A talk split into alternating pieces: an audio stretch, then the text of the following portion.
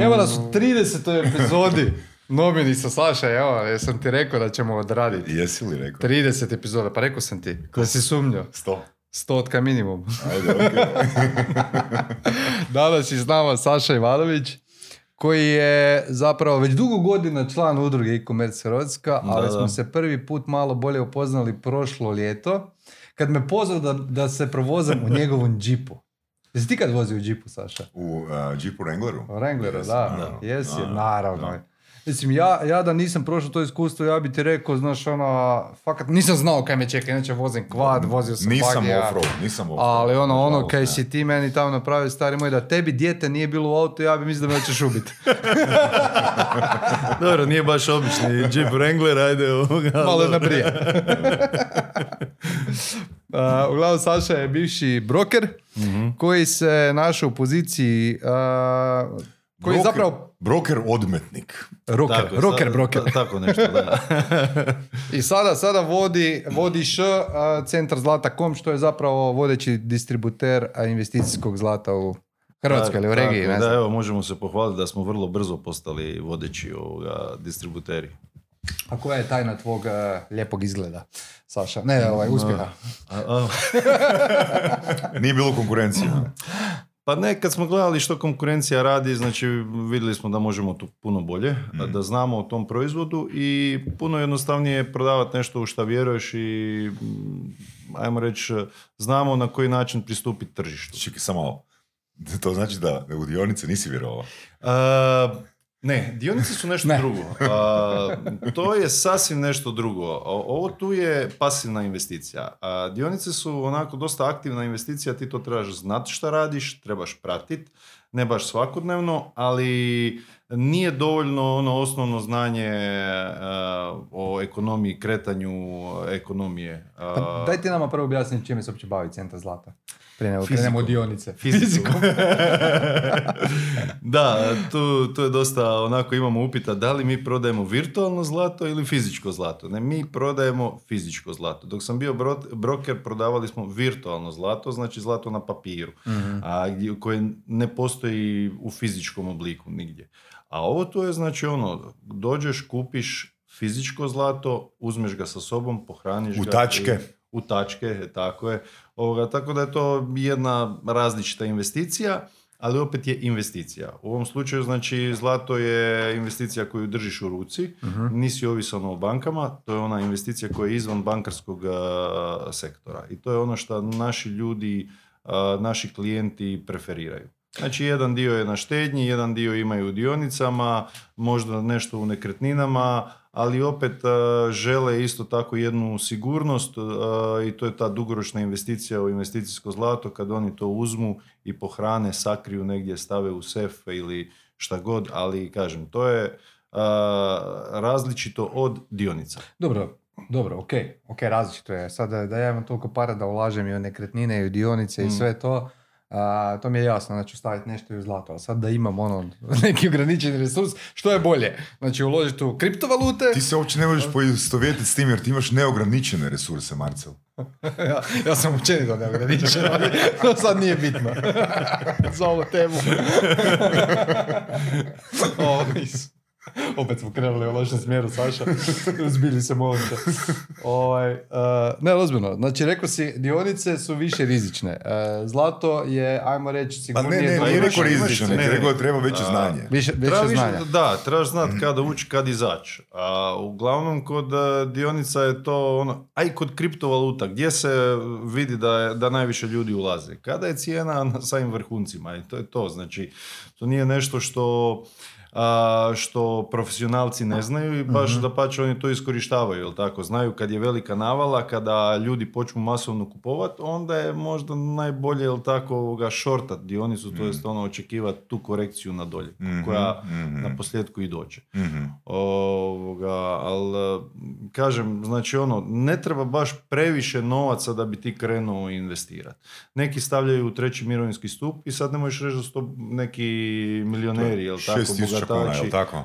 Neki iznos je godišnji. Godišnji, da, Da. da. bi trenutno sada država daje poticaj, Da. tako, razlog tim poticajima je zapravo što se želi a, ljude natjerati, o- o- osvijestiti da trebaju početi štediti Mhm. za svoju mirovinu.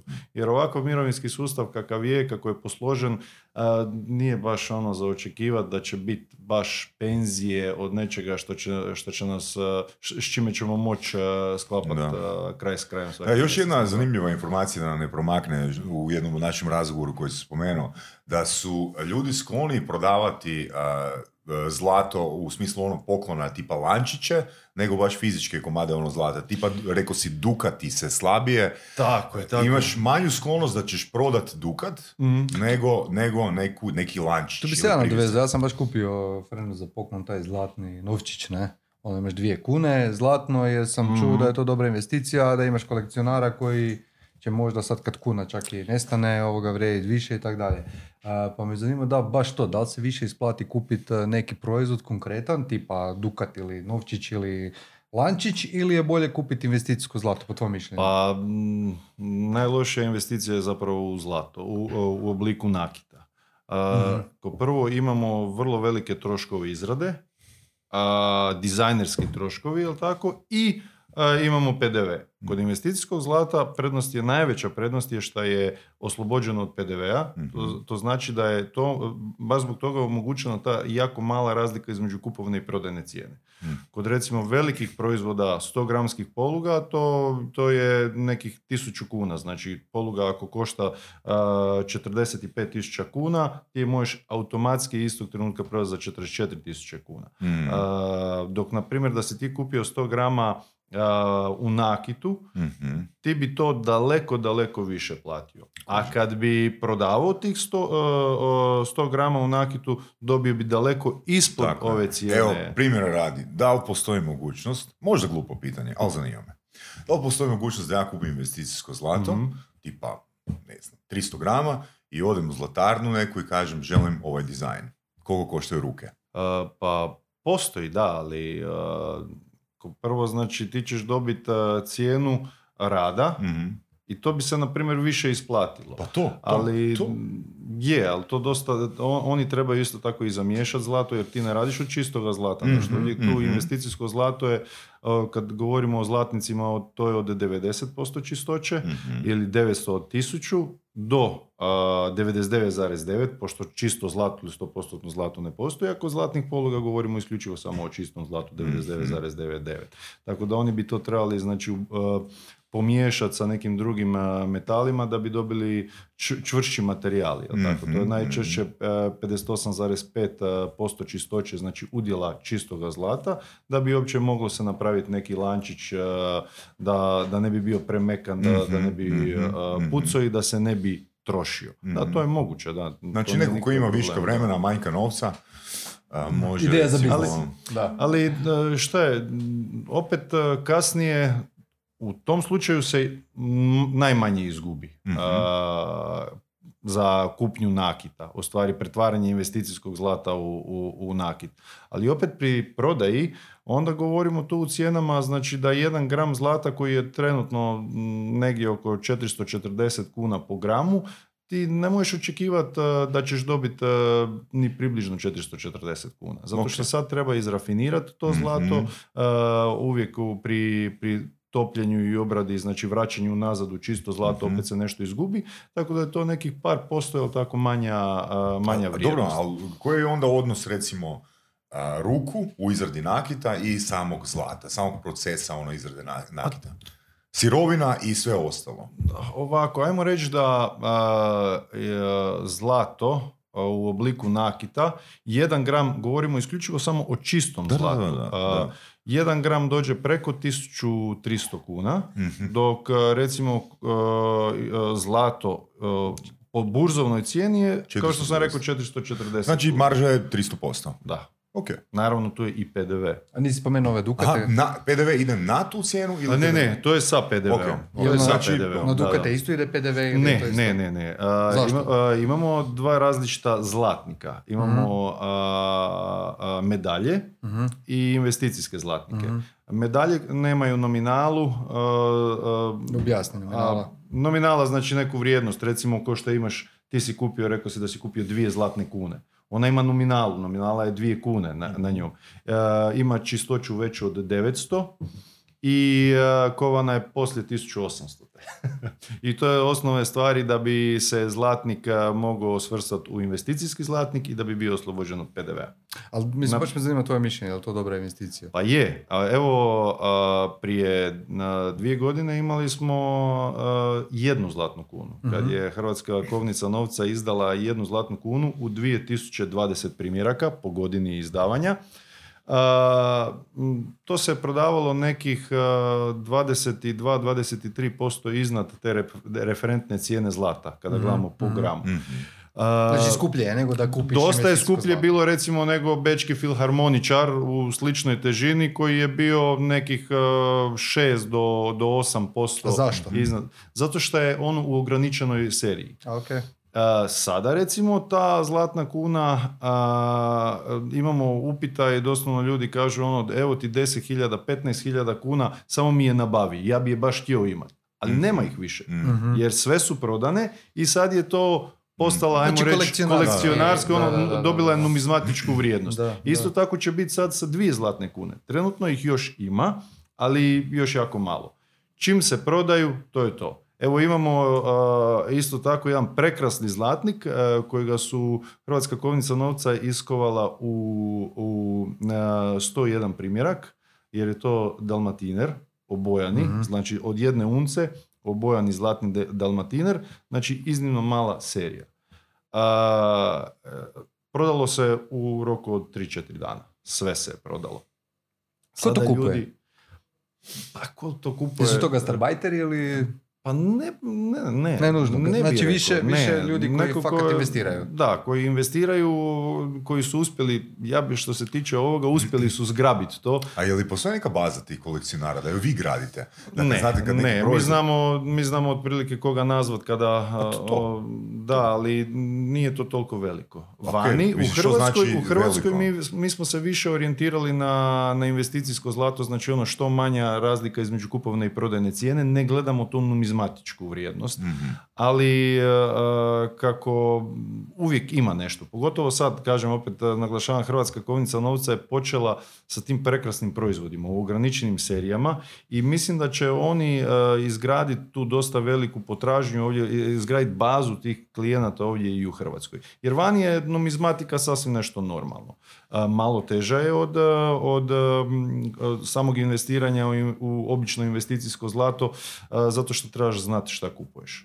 E, Trebaš znati, a, recimo, to su sad, ajmo reći, sve, e, ovo tu o čemu govorimo, to je sve takozvana moderna numizmatika. Ali imamo onu staru numizmatiku gdje za jedan, recimo, britanski soverin koji je iskovan 1901. godine, moraš znati gdje je iskovan, jer nije samo kovan na jednom mjestu, nego mm, po cijelome svijetu i koliko je ta kovnica u toj godini primjeraka iskovala. Ako se iskovalo recimo u 2 milijuna primjeraka, onda nema baš neku numizmatičku vrijednost. Ali ako se iskovala u samo 500 primjeraka, taj zlatnik ako on vrijedi u zlatu 3200 kuna, njega možeš prodati za 100-200 hiljada kuna, sad ovisni, ovisi o, o, o, o tome koliko je neko spreman u tom trenutku dat, ali svakako više stroko veći iznosi od vrijednosti samog tu postoji potencijal, recimo, za stvaranje svojih proizvoda? Ne kažem da je to smjer u kojem vi uopće razmišljate, jer mislim Ne, da nije. ne, ne, ne. Ali, ovoga, recimo, stvaranje svojih nekih kolekcionarskih proizvoda i u, u ograničenim serijama na, na razini godine ili je baš to zato što je to ovoga e, država e, proizvođač u određenoj ono limitiranoj seriji baš zbog toga što je to državni novčić ono daje dodatnu vrijednost na, na tom a, Ili ono što te on pita da sad iskova lik Saša Tanodija. NLP-HR, da li bi to vrijedilo nešto? Pa, ma, ne bi. Sorry. Ko prvo imalo bi PDV u sebi, zato što čisto sumnjam da ti HB, HNB dozvolio da staviš nominalu e, na, na, na taj novčić, ali kažem. Osim, osim, ako ne postane hrvatski kralj, prvo moramo, E, to je druga stvar. moramo poraditi na tome malo, ali pričat ćemo. može, Dobro, ajmo pričati malo o vrijednosti zlata. E, 2020. je poz- kad je krenula ta pandemija je cijena zlata e, porasla. Tako je, da. se ne varam. Onda je opet pala 2021. Sad je opet rasla. Pa o čemu to ovisi? Nisi to sada čitao na internetu, ispravi me ako Pa se varam. ovako, prvo trebamo ići u, još malo dalje u, u u, povijest. Pa da, ajmo, ne ajmo, prvo, predal, ajmo prvo, ajmo prvo Do- do zlatne groznice. koliko- Da. Koliko je ne, ne prosječna- toliko. A, Koliko je prosječna stopa rasta kroz godine? Prosječna stopa rasta u zadnjih 50 godina, kao i zadnjih 20 godina, je nekih 8%. Sada ako gledamo, trenutno je u zadnjih 20 godina puno veća, zato što smo imali ovaj skok sada u, u zadnjih a, nekoliko mjeseci. Ali ajmo se držati onoga što je prosjek, a, a, kad uz- izuzmemo ove oscilacije, Mm. malo veće, a, to je 8, 8,5% godišnje. A, zašto zadnjih 50 godina? Zato što su prije 50 godina je američki dolar se odvojio od zlata. Znači više nisu bile zlatne rezerve, znači nije, više dolar se nije pokrivao u zlatu.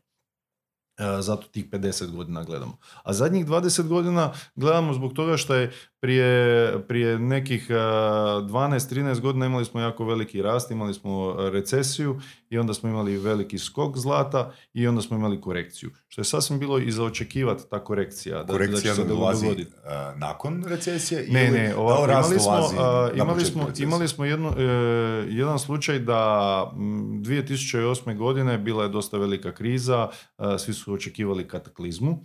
Onda su se Amerikanci sjetili, o, zašto mi ne bi samo počeli ubacivati pare u, u, u, sustav i Nije su- više bilo vezano na zlato, to da, naravno, to su i napravili na 72. godine da bi mogli uopće početi ubacivati enormne količine po potrebi. I od onda, ako se ne varam, to sam negdje isto pročitao, da je e, doslovno zlato, vrijednost zlata vezano na dolar, u Počela smislu kada rast. dolar raste, cijena zlata pada, je li to točno? A, tako je, da, da, da. da. Ali- za, jel onda situacija je takva i sad, jer sad isto dolar nešto narasao, ne?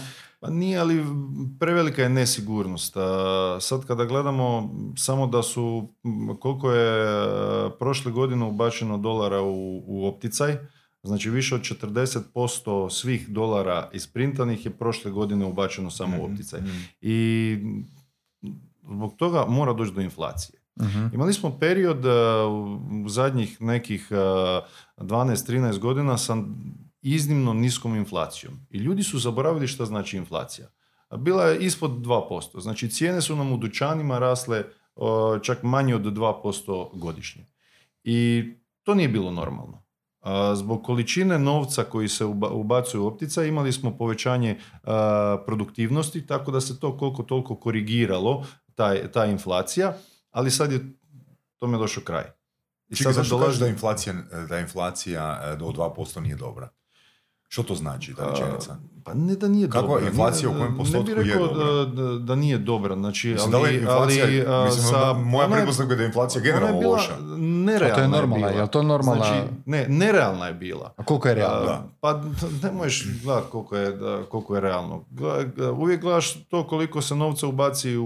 u Pa da, ali koliko je prosječno? To mislim, ja sam čuo tu informaciju da je 2% kao prosječna inflacija godišnja. Kako koga... a, od, od- mislim, koji, koji izvor uzimaš, jel tako? Mhm. Naravno, to je od države do države. Ako pitaš a, HNB, onda je prošle godine inflacija, mislim da su rekli 2,3%. Sad, Ajde, mi koji idemo u dućan, jer možda neki koji vode te statistike ne idu u dućan, pa nisu primijetili da je ulje malo da. poskupilo više od a, 2%. Dobro, ovo je sad iznimna da- situacija. a, Ma mislim iznimna situacija, zato kažem, bila je iznimno niska inflacija, ljudi su uh, uopće zaboravili šta to znači inflacija i uh, odjedanput sad su se začudili, wow, sve poskupljuje, šta da sad radim? Ali ne 2%, nego malo više. Ali realna inflacija je puno veća. Da, Znači ne možemo reći da ne treba uzeti energente u, u izračun inflacije. da, da. Jer to je sastavni dio, jel tako? Hrana, određena hrana, zašto ovoga se ne uzima? Pa zato što ona raste puno više. I sada kad gledamo koliko je naš životni, uh, ajmo reći, standard uh, opo, plaće su ostale uglavnom iste, Da. one će se morat korigirati, uh, iće na gore. Uh, čak ako vidim i u Zagrebu je dosta skočila prosječna plaća uh, od uh, prošle godine. I uh, samim time, znači, ljudi imaju novac na štednji, uštedili su. Uh, dobijaju kamatu od koliko? Ono, 1%, mislim da je i previše sam rekao. Puno si rekao. uh, drugim riječima, tvojih hiljadu kuna koje imaš na, na banci, na štednji, uh, za godinu dana, znači, vrijede puno manje. I sad, stan- uh, standardno pitanje od ljudi je, ali kako, ali ja i dalje imam hiljadu kuna. A imaš hiljadu kuna, Ali za 1000 kuna si mogu kupiti, bubam, uh, 100 litara ulja. A za godinu dana ćeš moći kupiti 80 litara ulja. Znači ti i dalje imaš 1000 kuna, ali možeš puno manje kupiti s tih 1000 kuna. I to je ona glavna prednost investicijskog zlata, zato što ona prati tu inflaciju. Zapravo to je Na koji nešto način? fizičko. Kad inflacija raste, zlato Cijena zlata raste. raste. To je isključivo znači, pravilo. E, pa ima odstupanja? Nije, e, naravno da ima odstupanja. Nije to sad ono direktna korelacija. Mhm. E, uvijek ima odstupanja. Da li će ga točno pratiti, da li će prije krenut rast, da li će e, zakasnit. E, Dobro, ok, osim, osim inflacije, koji još faktori utječu na ono, volatilnost zlata? nestabilnost. Evo sada recimo m, ovo sad trenutno što se dešava Rat. sa ratom, ljudi su se jako uplašili. Ali to je zbog energenata opet, jel tako? Pa Ili ne je samo- zbog ne, straha? ne, to je strah. To je čisti, Mhm. čisti strah. iznimno puno ljudi je uplašeno. Evo imali smo znači situaciju Što sa... to znači uplašeno? Onda kupuju, prodaju, što rade? Kupuju, kupuju. Sada prodaje nema. Znači sad se zlato ne prodaje. Isključivo je samo kupnja zlata. D- kupnja, eh, što znači kupnja zlata? Oni kupuju ljudi, zlato. koji- Ljudi kupuju, kupuju zlato. Da, da, da. Ljudi ne kupuju prodaju zlato. Mi, ono znači, koje ima. svoje To- zlato Tako, jer znači, da. Možda sam trebao na početku naglasiti da je mi sebe smatramo mjenjačnicom. Mhm. Ali mi nismo obična mjenjačnica da mijenjamo e, kune za eure ili eure za kune, nego mi mijenjamo kune za zlato, zlato za kune. Mhm. Znači, to treba, zlato treba smatrati, investicijsko zlato treba smatrati novcem.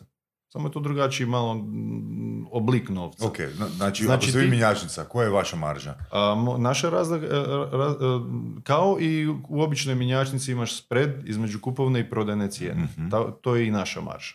I, je li ista kao i mjenjačnica? Mm, da, ajmo reći da da. To nisu a, po 5-10% razlike, to su, Znači- to su po svega ono 1, 2, 3%, znači ovisno kako koji proizvod.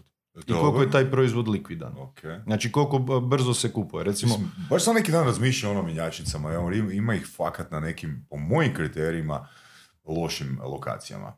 I ono, koliko, koliko ti moraš imati ovoga frekvenciju u toj mjenjačnici, koji je to e, volumen ovoga ljudi na razini dana da, mjeseca da, koji mora ući unutra, da ti tu razliku od desetak kuna između a, na 100 eura od, kupo, od kupovne cijene i prodajne cijene, ono, otići, Da, koliko, preživjeti, a koliko dobro ti-. Da, da.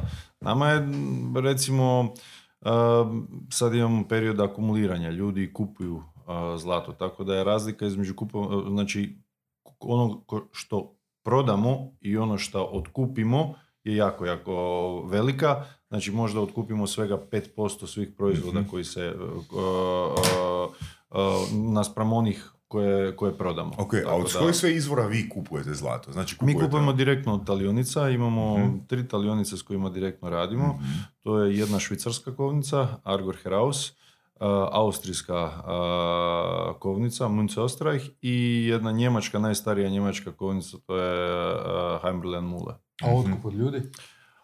E, to je, mm, ima svačega, ajmo reći. Uh, kod nas ovdje su najčešće uh, Dukat i Franjo Josip. Znači, to Prodaju se ti to se najviše prodaje, to je nekako najviše optica. I sad imamo e, i druge zlat- zlatnike, mi ih zovemo klasični zlat- zlatnici iz Austro-Ugarske, koji se masovno su se akumulirali, znači godinama za vrijeme juge, ljudi su masovno štedili u tim, a, tim zlatnicima. A, jer nisu imali pristup drugom zlatu.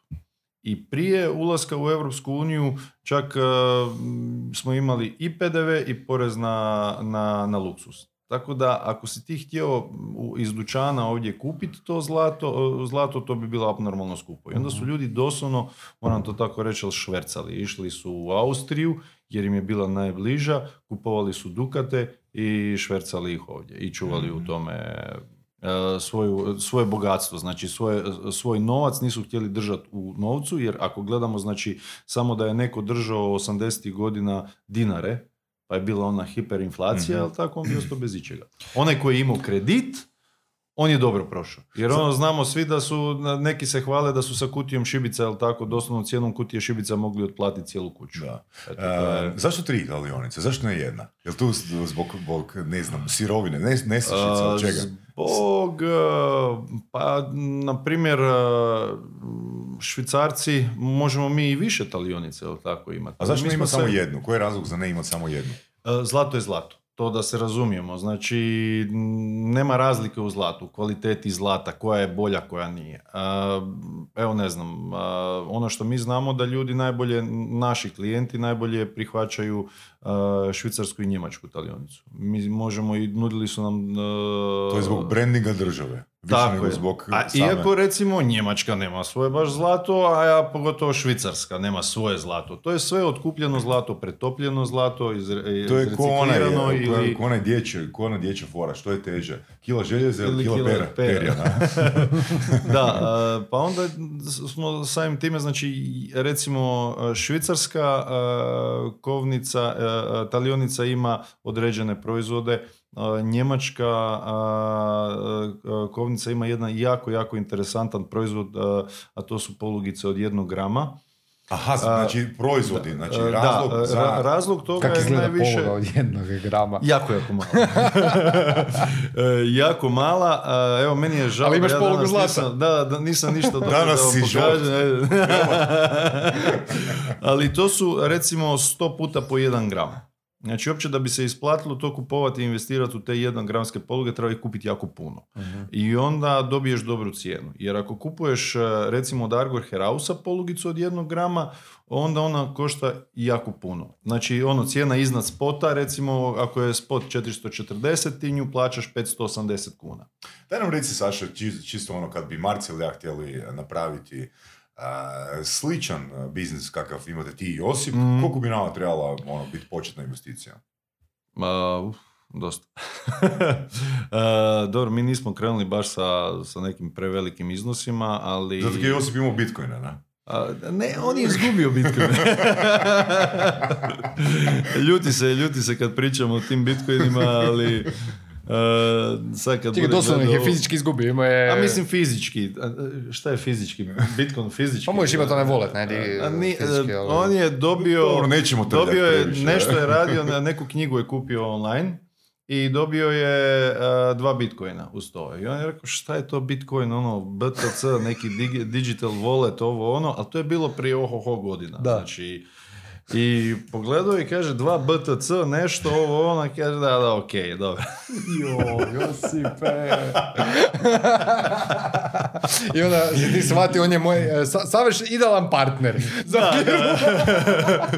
I onda ovoga, smo ga poslije dosta, dosta, još dan danas ga zezamo zbog toga, on se izvlači nekako, pa nije to ovo ono kad sam ja. Ali poslije još e, kad smo kre- e, radili zajedno u brokerskoj kući, e, 2017. početkom 2017. smo dobili znači financijske izvedenice na kriptovalute u ponudu. I onda je još bilo ono, št- ajmo mi uopće proučiti šta je to, da, da ti uopće znaš kako, a, kako komunicira s ljudima, ono, jer su ljudi počeli to tražiti. Da.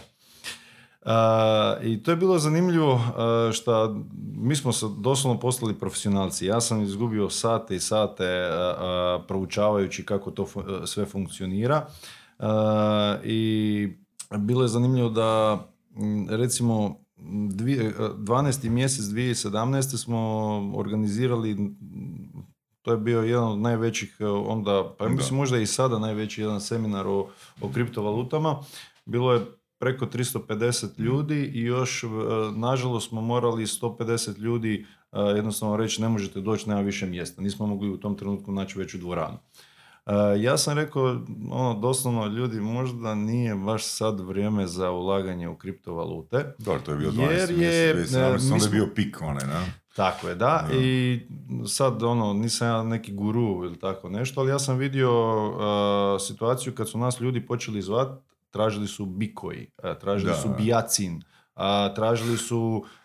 Penicilin. pe- ma mislim, on, on ne zna šta kupuje, ali on samo to traži. Da. Znači, i onda ti, uh, naš sales je, trebalo mu je dosta vremena, tako da on skuži uopće na početku šta je to? Ne, ne, Da. to je neka dionica. Je, je dionica, ok. I sad imali smo popis od preko 10.000 dionica koje smo imali u ponudi i sad ti tražiš šta, kako, di. Je li to, je li to kriptovalute? Kripto? Je nešto s kriptom, da. Ali on će to kupiti. Koliko? 50-100 hiljada eura.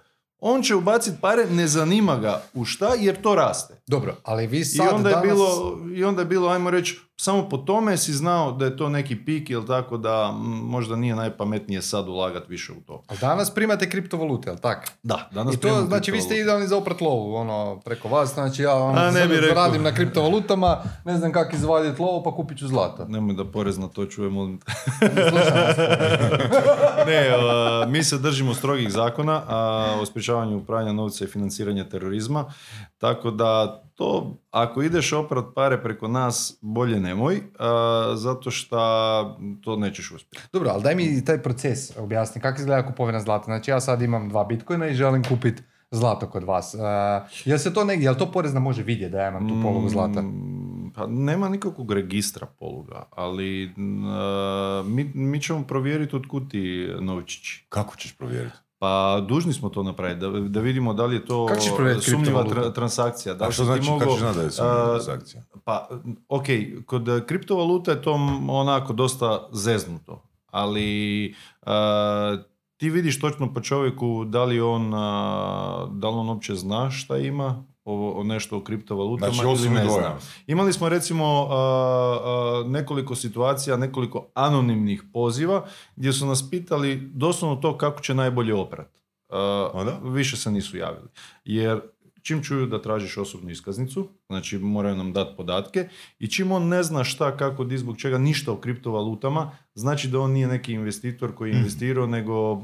Dobro, a, ali, ali recimo da sam zar- zaradio e, kriptovalute na onim trading pla- platformama, mislim ja se ne kužim baš to, ali uh, znam ljude koji rade te Od stvari. dede, ili od dede naslijedio? Od dede si naslijedio Nebitno, par bitcoina. nebitno, Da, da. nebitno je. Sad ja, znaš ono, ja bi realno morao platiti neki porez na to, nemam pojma kako to uopće ide Pa kod dobro, nas, ali du- da to izbjegnem, duže od znači... nekoliko godina u tome, onda ne trebaš platiti porez. Ok, ali opet ponavljam, najjednostavnije mi je kupiti zlato kod tebe.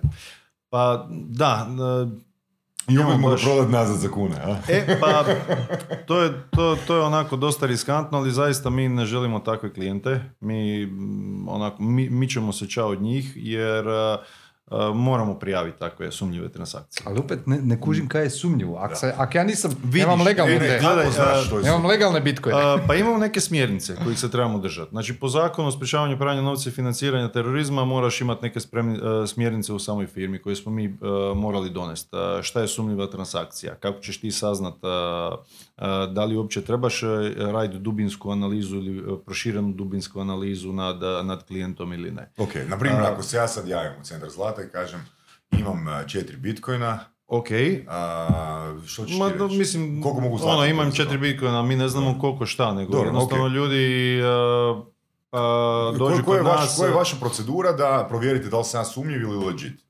Uh, uglavnom ljudi, ljudi nam kažu kad su kupili, Ok, uh, pohvale se s time Dobro. i to je sasvim dovoljno jel tako da ti znaš da on već zna šta je kako ovoga. evo ja sam a- održao seminar 2012. godine gdje su me ljudi platili u bitcoinima. Je to legit? Je, jer ti već imaš neko predznanje. Ako si ti sada došao kod nas i, uh, i rekao, a ok, da, ne, ono, ne, znaš, č- ne znaš tematiku, a to odmah vidiš po, po izdavanju recimo QR kodova za plaćanje a, putem kriptovaluta, točno vidiš osobu da li on zna šta radi ili ne Pa zna. dobro, on možda ne zna, a zaradio je te novce legalno, ali ne zna. Koji osoba. ne, to je onako dosta specifično.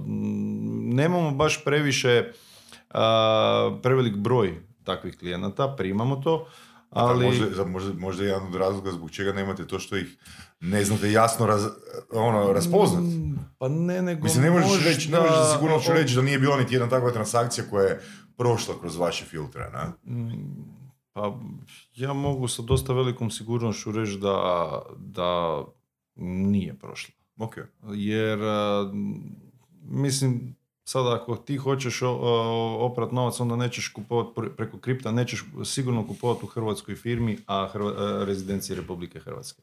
Nego ćeš Mhm. ići u neku stranu Znači, državu. ima i stranih upita Tako je, da. Ne, nema, nema. To je, a, što se tiče kripta, nema baš. Ok. Nema. Koliko je to novca onda potrebno Marcelu i meni? Za krenut sa ovim da. poslom. Pa, ćemo imati imat konkurenciju. Let's start, let's start, let's start small. Ovako, a, pa ajmo reći da nekih a, 500 tisuća eura bi bilo sasvim ok, solidno za krenut. Ali naša najveća prednost su ti krediti koje mi imamo od samih talionica koje smo uspjeli e, dobiti jer smo se odmah na početku pokazali kao kvalitetni Mhm. a, partneri. Znači imate odgodu plaćanja. Pa imamo za čudo, da, to je malo onako a, a, teško za vjerovat, A ali... kamate smo su manja gramaža. da- kamate su manja gramaža. da, to su neke tajne posla. Ajde, Koliko kasniš plaćanjem, toliko ti poluga postaje manja. A nema, nema, baš tako jer jednostavno um, imaš neku određenu ili tako gramažu kako ti kažeš šta možeš uzeti i imaš odgodu plaćanja, to nisu velike odgode plaćanja, ono, to nije mjesec dana ili 60 dana ili 90 dana, to je odgoda od svega par dana. Mhm. Tako da to možeš vrtiti na taj način. A, recimo zalihe od talionica u, kod nas u Hrvatskoj, to je isto tako dosta velika prednost što smo uspjeli ispregovarati i samim time znači nama je a, do- a, dostupnost robe a, vrlo brzo. Znači mi možemo doći do robe. Mi možemo doslovno doći do robe u manje od jednog dana. Mhm, mhm. Znači to je naša najveća prednost. Mhm, mhm. Du, koje količine robe? Ovisi, sad na primjer je, ne možeš nabaviti robu uopće. Sad je takva navala da jednostavno... Pa vidio sam da imate na webu napomenu. Ono, je velika navala da ćete malo pričekati. Pa, Nazovi za dostupnost. možda imamo, možda nemamo, jer sad ni mi više ne znamo kad će nam talionica uspjeti isporučiti. Mi znamo samo ovoga, e, da tamo piše jel tako određeni datum. I onda je dosta puta došlo, na primjer, da nam trebaju x nečega, recimo 100 komada od 50 grama isporučiti, a na kraju nam dođe samo 20 komada. I onda ti si obećao ljudima i sad, hm, najbolje, ne možeš staviti na web shop određenu količinu za, za prodaju, ne znaš uh, u samom uredu šta, sales, šta, mo- šta može prodat, pa je onda najbolje uh, ovoga, da stavimo nazovi nas za dostupnost, pa mi možemo provjeriti, nazovemo telefonom, vidimo Dobro, ali da li vidi, to je, zaista to je stiže, ne stiže. investicijski, investicijski proizvod, znači zašto je meni bitno da, to, da, to, da taj proizvod dobijemo u nekakvom roku, znaš, Pa- ono, da to brzo stigne, ali to nije, nije da vi imate i opciju da nudite... A, to misliš ono prodaja zlata na majke mi, a? Doći, Pa, pa to sam ti htio reći, da, znaš ono, nemaš... Majke mi. Bit će. Ali, ali bez afrekancije. Imaš onu opciju, znači ja ti pošaljem zlato, ti si sam skladištiš i imaš da ga ti čuvaš za njih. jel Tako je, tako je. Zašto da. ne bi u toj opciji kad A, eh, ti pa fali oni- proizvoda rekao, gle, mi ga čuvamo za tebe. Oni svi koji žele mm, skladištiti kod nas, njima je sve. Njima je samo bitno da zaključaju cijenu. Jer mi smo specifični što se nama cijena proizvoda mijenja svakih pet minuta. Jer je povezana s burzom. Mhm. Trebala bi se mijenjati svake sekunde, ali onda dolazi toliki haos da ljudi Da, da, ne da. mogu ni- online narudžbu napraviti ili ti uh, Mhm. sa klijentom pričaš u uredu, izdaješ mu ponudu za plaćanje, cijena se već ono promijenila deset Mhm. puta. Tako da je to stavljeno na nekih pet minuta. Mhm. Ne na nekih, nego na pet minuta. Ali, A ako ovoga- recimo padne, onda kaže stornirajte, molim vas.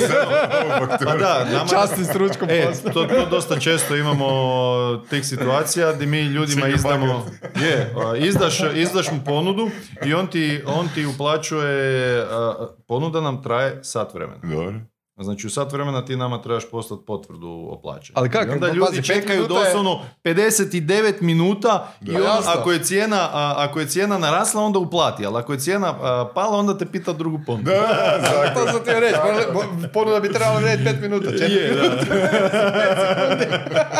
da, dobro, to su sve, ajmo reći, to je sve, nisu svi takvi. To je poslovni rizik.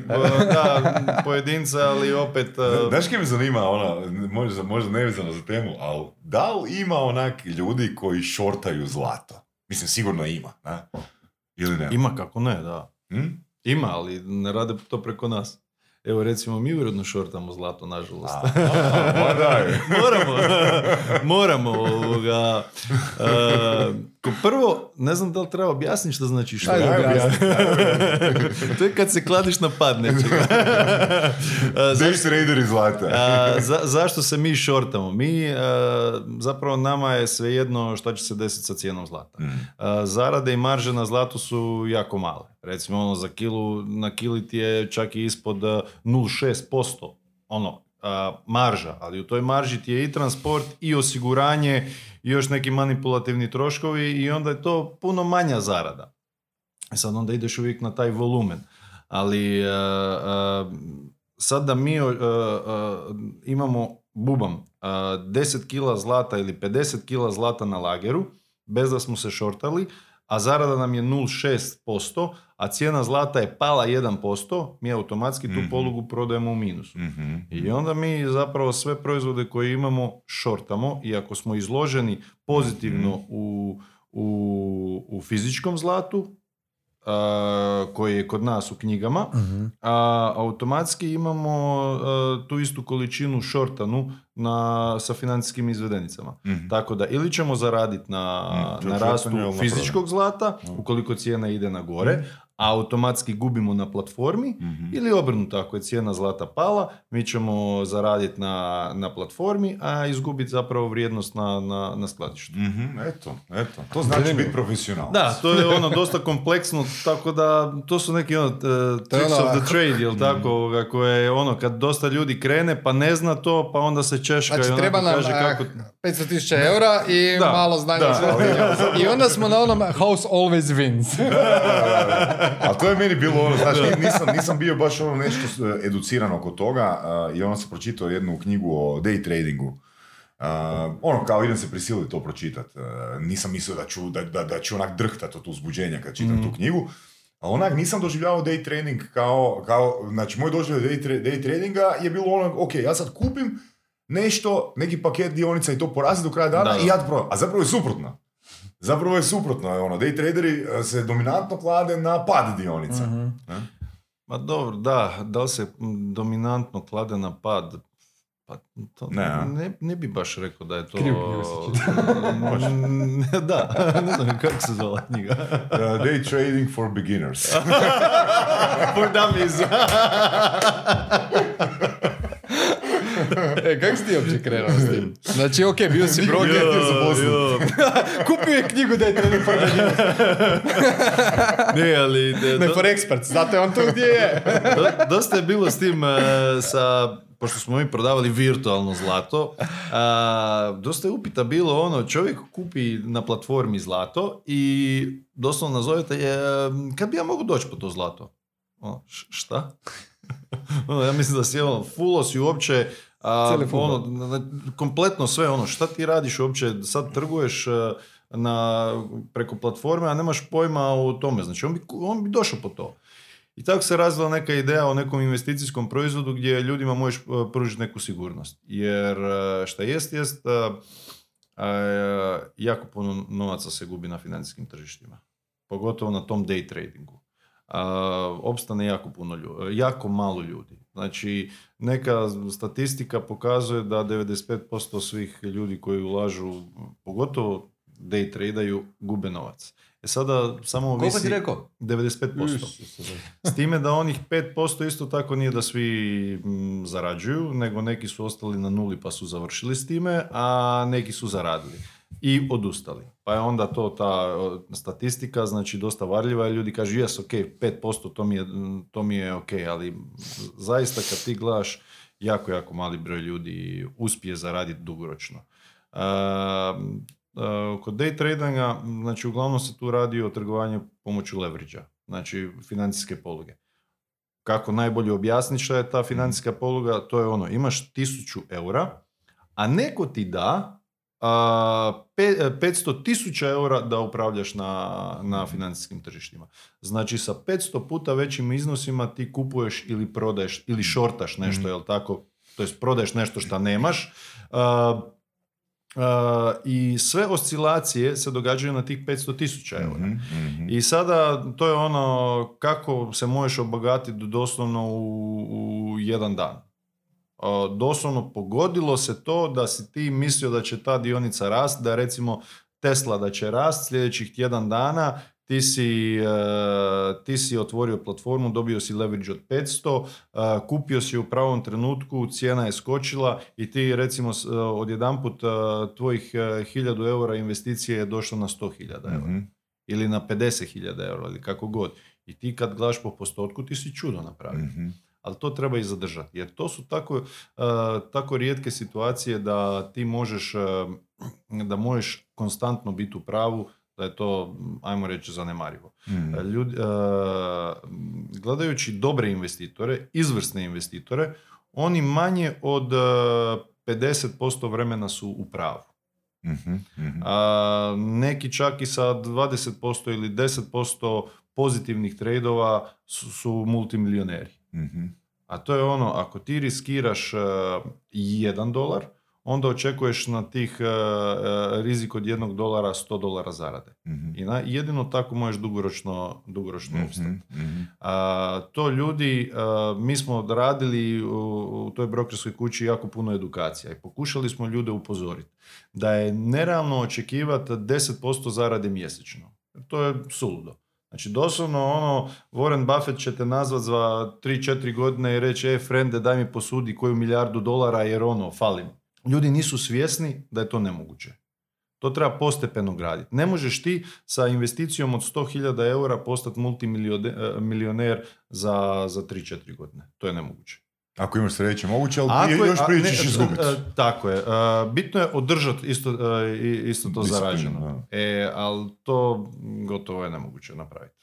Ono, barem što smo mi vidjeli. Imali Jesi ti osobno ikako pušio veći onak, eh, po tvojim kriterijima veći Joj, pa mislim tako je krenulo sve što sam ja krenuo u to, ali ono, ja sam ipak ekonomist, ja sam pratio to i znao sam i onda gledaš da sve radiš dobro i onda onako za, jednom te uhvati poh- pohlepa u recimo u Mm. šest mjeseci i izdrobiš sve što si zaradio tih šest E, mjeseci. Meni je Stojanović preporučio onu knjigu eh, 12 investi- investitora i njihove najveće pogreške. Da, da, da. E, To je- to je neka svak- klasika, Ali da. svaki od tih investitora je u biti napravio krivu, krivu procjenu kad je bio u stanju, kad ga je oprala emocija.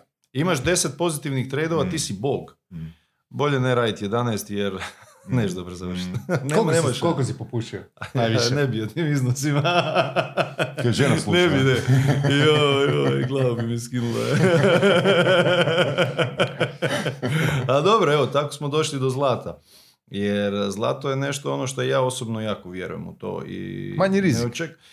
Puno je manji rizik, a, manja je zarada, ali kad ti gledaš da ti trebaš opstati za 20-30 godina sa, sa svojom investicijom, onda je to I prihvatljivo. niko od tvojih klijenata te neće u uličici dočekat s palicom. Evo, baš je, baš je prije neki dan naš sales Petar kaže došao je čovjek u pekaru i čovjek ga je počastio sa, sa čime, s burekom ili s nečim, ne znam šta je rekao, kaže joj, kao najbolje, čuli smo se bili preko telefona, kupio sam zlato kod vas, evo, samo zarađujem.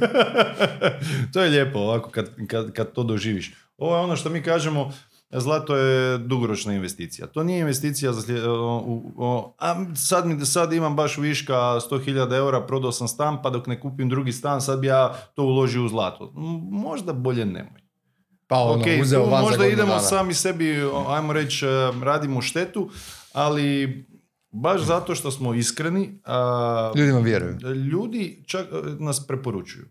I zato smo uspjeli doći do... Ajmo o tome pričat malo. Znači, to povjerenje je pretpostavljam dosta bitno kad prodaješ takav proizvod Da, na, da. na internetu. Ali vi imate i fizičku poslovnicu. Tako, je, da. A, I, e, ok, kak, kak izgleda proces kupovine zlata? Znači, da li ljudi dolaze preko weba primarno u fizičku poslovnicu koji su ti Na webu, dobiju, na webu dobiju informacije osnovne. Znači, informiraju A, se. da, a, ma mislim osnovne. Da li je to osnovno ili oni i konačnu odluku rade preko, poslovnici? a, Ne, preko weba.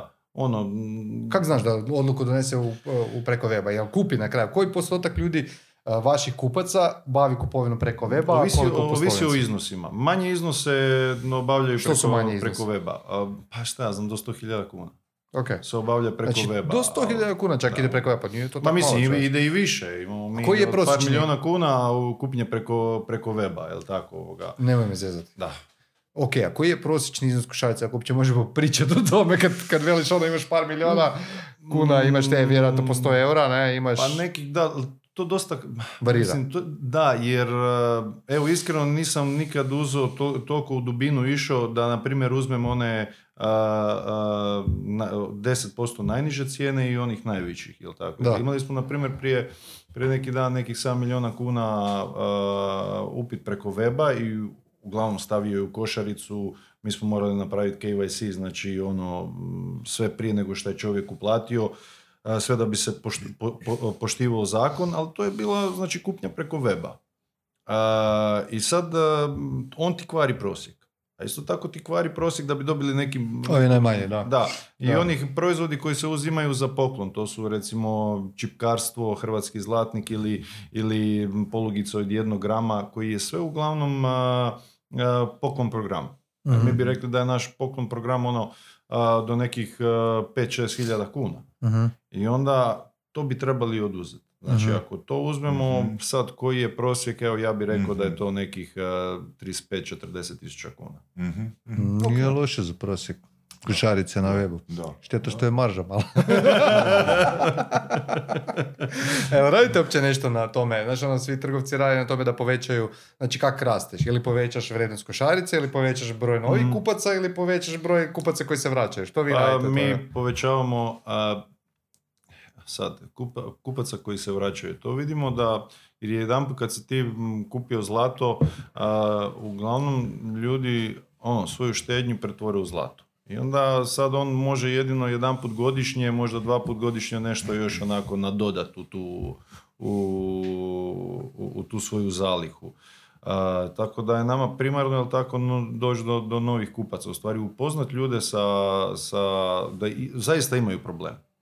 Jer ljudi nas, a, m, ono, nije im jasno, ta inflacija je dosta, do- dosta teško za shvatiti. Meni je problem bio uopće doći doć u taj onaj mindset, jel tako, kako neko ne može shvatiti šta je inflacija. Ali onda kad smo počeli malo dubinski imali neki brainstorming, ne samo jedan nego više toga, i sa salesom pričali um, koji su najveći problemi sa, sa kupcima, koje, ono, najčešća pitanja, kako im oni odgovore, pa smo onda on, doslovno svi slušali te razgovore, a, gledali e, e-mail prepiske, a, gdje dolazi do tog kuršlusa. Jer ti kad čovjeku kažeš, "Ej, znači inflacija ti je inflacija ti je 6, 7, 8%. I sad ti imaš novac na štednji i dobijaš manje od 1% kamatu. I ono, kako ti to ne, ne kužiš? Ali ljudi zaista ne kuže to. I onda smo im postepeno počeli objašnjavati, pr- promijenili neke prodajne uh, pristupe i u samim telefonskim pozivima i u mailu ili kad ti čovjek dođe u ured, onda su počeli ljudi na, na, na jednostavniji način shvate zapravo šta je, šta je inflacija. A to je s time ono usporedbom znači proizvoda. Koliko proizvoda možeš danas kupiti, koliko ćeš istih proizvoda Da, da, da. za istu količinu novaca. Da, ali da, li- da li bi recimo ljudi ono koje targetirate možda onak e, lakše prihvatili neke pričice? Bio je jednom jedan e, čuvar o- ovaca. Ju. Znaš kaj želim Da, da, reći? imamo... Znači, u biti ono... e, Kak bio sam- radite ja, imao sam, marketing, imao sam priliku, imao sam priliku držati neka predavanja u nekim multilevel marketinzima prije x godina. I u biti, ok, oni ljudi koji su u vrhu su jako dobro educirani, ali oni ljudi koji tek, koji tek uvode u MLM nisu baš dobro educirani i ono što su oni primijetili da, da njima, baš to što si ti sad spomenuo, kad oni njima rade ono skeme, koje je zarada i tako dalje, da oni na to ne reagiraju. Mislim, reagiraju, ali ne u toj mjeri kad im recimo kao i crkva stave ovoga U kontekst frame, priče. Da, da, frame, da, da, frame pričica. a? A Naravno, da, treba... mm, Kako vi najbolje, prodajete? Najbolje je napraviti priču. Kako? Ne možeš ti... Uh, pitaš čovjeka s čime se bavi. Prodaje banane, objasniš mu na bananama primjer, jel tako? I tako će najjednostavnije shvatiti. A kako dođete do čovjeka? Znači, ok, neko vas nazove, ali kako je on saznao za vas? Vidio sam da imate neke PR tekstove, imate e-book zgodan, znači u e-booku kako sačuvati svoju ušteđevinu od inflacije, zanimljivo. Podsjeti me da mi ispričaš Pa- malo o tome. Mhm. Ali ovaj, e, to su neki načini. Što još vi možete napraviti da dođete do novih kupaca? Je li to ono klasično digitalni marketing ili imate nešto posebno? Ne znam, ulažete u uh, ove plakate vani na cesti, u Ne, na plakate, radio, televizija? ne, na, na radiju smo kre, uh, sa radijom smo bili krenuli, ali smo stali zato što nismo mogli mjeriti ništa. Isto tako i plakate. Ti voliš plakate, vidim da si bio po, po Zagrebu izlijepljen. Uh, čak i ulazim u lift u, u našoj zgradi Zagrebčanci i vidiš Saša. Samo mu Sastanci. zlatnik još fali. Zlatni problem je što, što ne možemo mjeriti i dosta teško je objasniti na jednom samo plakatu čovjeku mm, koji je njegov problem. I onda je to A, dobro, bolje, znači, bolje je mislim, priča. okej, razumijem. a, Ti si nešto drugo. Ti, uh, Ne, ne kažem ja da je to za svakoga, za bilo koga, nego a, čisti onako ono awareness da ljudi znaju da tak nešto postoji. Jer do Mhm. trenutka do kad mi nismo bili na eventu E, mi smo se upoznali na eventu u 10. mjesecu, ja nisam imao pojma da postoji ono centar zlata. Ja nisam imao pojma, a komuniciram uh, sat plus vremena sa 400, raz, 400 plus ljudi godišnje. Da, da, da. I čita knjige o investiranju. A, pa da, teško je doći do svih a, ljudi. Naprimjer, nama mi imamo preko 130-140 tisuća ljudi unika na, na stranici i konstantno rastemo.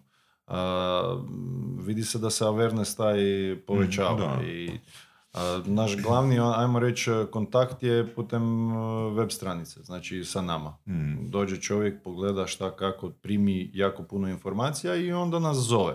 Kako dođemo, to je za sada a, najviše preko, ajmo reći, putem digitalnog Ok. marketinga. Jedno Televiziju, možda- sve super, ali Ok. mislim da još nemamo, nemamo te kapacitete da bi podnijeli i televiziju. Jer E, to, da- to.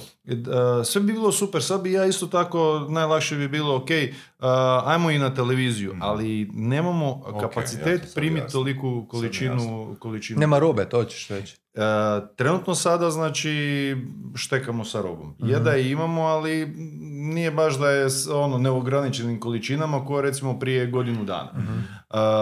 E, I sad povećat marketing, to bi bilo suludo. A koliko se povećala potražnja tih godinu dana? A, joj, dosta. Duplo više? Pa duplo je malo za reći. Ok, Mhm. cool. E, mi smo imali rekordnu godinu prije par dana. A pandemija kad je krenula, jel to isto utjecalo na, na Da, taj ali strah? je u trećem mjesecu Da. ste imali rekordnu godinu. Pa zbog rata, jer je-. U to, je, sto- to je zbog rata. Tako, Da. to je zbog rata. To je čisto To je, to je iznimna čisto situacija, da. Zbog, zbog rata, ali mi konstantno rastemo mm, otprilike 50% godišnje. Mhm. Čak ono i više, ali Mhm. Kažem, to je ono, e, vidimo na način da smo izvršili, ono, pružili smo jako kval- kvalitetnu i profesionalnu uslugu. A, nemamo više onih pitanja kako da ja vjerujem da je to pravo zlato, to gotovo i mm, nam se ne postavlja.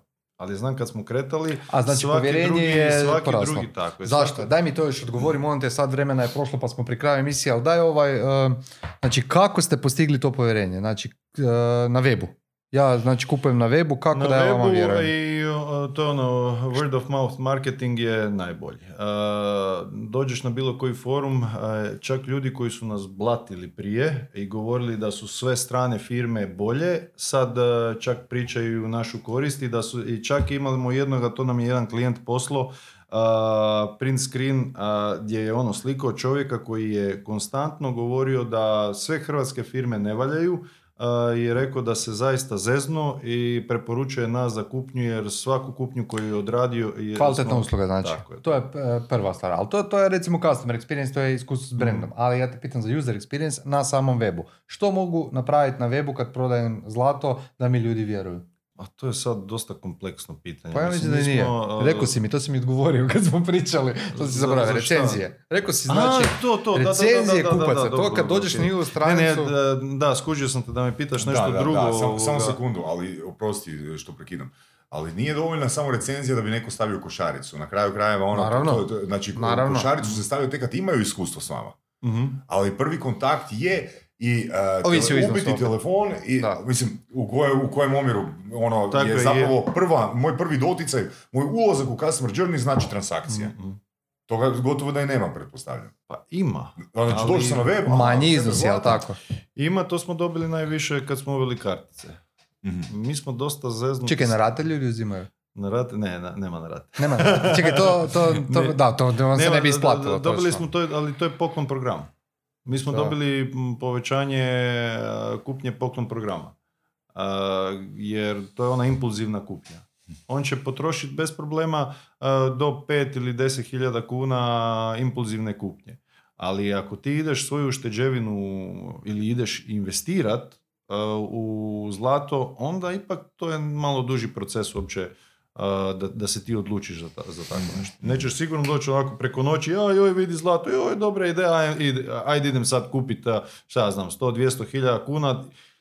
Uh, opet ponavljam, nekome je cijela ušteđevina 10.000 kuna, nekome je milion, dva, tri milijuna kuna cijela ušteđevina. I opet mi uh, tretiramo i, i jednog klijenta i drugog klijenta identično. Mhm. A, mada recimo je dosta teško to objasniti novom salesu koji nam dođe, jer on kad mu dođe neko za, za milion kuna, on automatski onako ga želi tretirati drugačije nego onoga za 10.000 kuna. Ali kad ti objasniš da taj čovjek, zapravo onaj od 10.000 kuna, njemu je isto vrijednost tih 10.000 kuna kao i ovome tih milion. I onda kad se, ajmo reći, e, povežeš s tim klijentom na taj način, onda ništa nije problem. Samo mu nudiš druge proizvode. Znači ti to u principu radiš ne zbog novaca, nego zbog ljubavi. Pa je, većinom da. Evo i tu smo došli do ovog drugog dijela naše emisije gdje ćeš izlačiti tri pitanja. Da vidim, da vidim. Zvuci pitanje, pročitaj ga odgovori na njega. Kad bi mogao čuti misli jedna osoba na jedan dan, čije misli bi volio čuti? Uf, uf, uf, uf, uf. Pa moju ženu, recimo šta ona misli svaki dan. Vezano za investicijsko zlato. Evo pa moram, moram pohvaliti ovoga, sad je krenula uh, raditi sa nama i uh, nije joj bilo jasno uh, kako ja imam toliku volju raditi, ono, doslovno do 11 sati na večer. dobro, malo smo mi razdvojeni, ona je u Rijeci, ja ovdje, ja sam leteći gore dole, ali krenula je od ove godine radit i doslovno u mjesec dana ona je isto taj dobila gold bug, kako se kaže. Uh, Groznica, ne? Da, tu groznicu, jednostavno ono i ona je poludila s time i ona je ono, baš je zapela za to i to mi je jako drago. Ali prije možda ona mene nije mogla razumjeti zašto je to takva ona želja i volja da, da se ova firma izgradi i da centar zlata zaista postane ono što smo stavili centralno mjesto za investicijsko zlato i, i srebro. Evo, pa mislim moju ženu da bi volio da vidim šta, šta je leti, da, da se mogu bolje... Danas, kad prihvatila taj prije, prije pa ne bi to, ne bi rekao nju. Sad kad mu ide u prilog. da, da. Dva. Prihvaćamo odgovor. da, da, izvadimo ovo. Imamo dvije. Dobro. Kad bi mogao provesti večer s bilo kojom osobom, dead or alive, koja osoba bi to bila? Pa, uf, uf, uf, uf, uf, uf. Ako, je, sam, ako, ako sam zadovoljan s njenim mislima, ona. Da. pa, volio bi, na primjer, sa Ray Dalijom. Zašto? Pa šta ja znam, on mi onako, volim pogledati njegove te kratke filmiće na YouTube-u što je postavio. mm sam taj njegov način razmišljanja. Daj nam neki primjer, ono, mindseta Ray Dalijana. Pa... A da je tebi bio vrijedan. Jedna rečenica. Način na koji je on pojednostavio, e, pojednostavio ekonomiju. To je, na primjer, svima bi preporučio da pogledaju taj, e, taj filmić. E, mene zanima ta... Stavit ćemo dolje u description. Može? Da, da, da. Zanima me Changing World Order. To mu je sad nešto novo i izdao je knjigu i o, o tome bi ga volio jako puno pitati. Jer ono što sam ja, ajmo reći, nisam baš imao previše vremena, ali u tome sam dosta razmišljao i istraživao kada gledamo kartu svijeta u zadnjih tisuću godina. Kako brzo se sad, znači one boje zemalja mijenja kako su, to je povezano opet direktno s nama, a to su te valute koje su bile, kako nestaju, znači nastane nova valuta, nestane. Evo imali smo prije 20 godina ili 25 godina da je nama neko rekao da za, za 20 godina neće postojati kuna, nego da ćemo sad preći na euro, ne znam baš da li bi ljudi to toliko percipirali. Šta će biti recimo za, za 100 godina sa američkim dolarom, da li će uopće postojati američki dolar, šta će biti sa, sa eurom. A, isto tako je sa zemljama. Sad imamo rat u Ukrajini. Znači, mijenja se ta karta svijeta. I to me dosta zanima i to bi volio neke stvari prokomentirati sa njim. mm Super, zanimljivo. I zadnja? Sad Aha, još jedno. dobro, dobro, dobro. Da možeš birat koliko dugo želi živjeti, što bi odabrao? Oh. Zlatne godine doživjeti. Da mogu birat koliko dugo. A sad, pa ne, znaš ono, jesi tip koji voli ono kratko, ali ono do kraja ili polako, ali sigurno? Ja bih rekao kratko, ali do kraja. pa mislim, koliko sam tebe poznat, da. A opet čovjek se bavi, znaš, ono investicijskim zlatom. Znači, ono da, sigurno. Je, to je ta... da, dobro, dobro si ti to sebi posložio, čovječe. Dobro, okej. Okay. Ok, imaš neki razlog zašto, ovoga, zašto voliš tako živjeti? Pa ne znam, to je neko uzbuđenje, onako jednom živiš sad, o, šta, ono, ideš, imaš 80 godina i onda ono, shvatiš ono, šta sam ja uopće postigao u životu? Pa zašto onda ja ne bi uzeo Da svoju me se šteđevinu i, i na, na, na crno u Pa, kasinu da, stavio? a ne, to, to, to nije gušt, ono, to je... Da, da. jedno, Nije igra, jedno, da. jedno odjavno e, pitanje. E, vi imate fizičko zlato na vašoj lokaciji, jel tako? Nemamo- Gdje je? I pristupne šifre.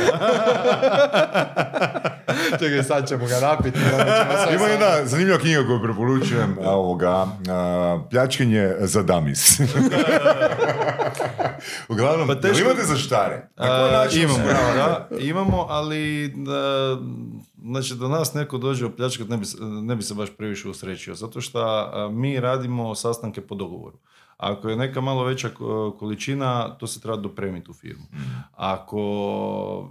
Znači prvo dogovori. Da, prvo dogovori sastanak, uplati, Onda pa onda... Ovo to je tekuće poslovanje, znači to je, mm, to je tako rađeno, znači da baš da smanjimo rizik, eh, rizik krađe. I naravno imamo a, jako puno robe je, po... smanjimo rizik krađe. Znači imamo te sefove gdje ti recimo i da nas dođeš pljačkat ako ćeš čekat pol sata da se sef otvori, onda ok, evo, će, možemo mu napraviti kavicu is- isto, ali evo imali smo nekoliko, nekoliko puta slučajno, sva sreća, slučajno se desilo ovoga da je, da su kolegice pozvale policiju, jel tako, ovoga, onako sa tihim alarmom. Znači, naša sreća je što smo vrlo blizu policijske postaje, pa su svaki put došli u manje od pet minuta. Tako. A je li bila pljačka? Nije. Sasvim slučajno. Jel Bio A, slučajno, da. Ne, nije, nego su sasvim slučajno.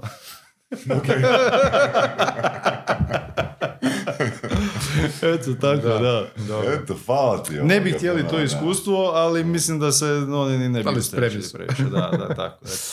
Ok, Saša, hvala ti puno. Hvala E, vama na zanim- zanimljiva tema, zanimljivo gostovanje. Ovoga, sretno puno sa tim Hvala, hvala. poslom. Ovoga, mi ćemo sad saznati pristupne šifre i čitajte, na, pratite nas dalje u knjižici koju će izdati Saša.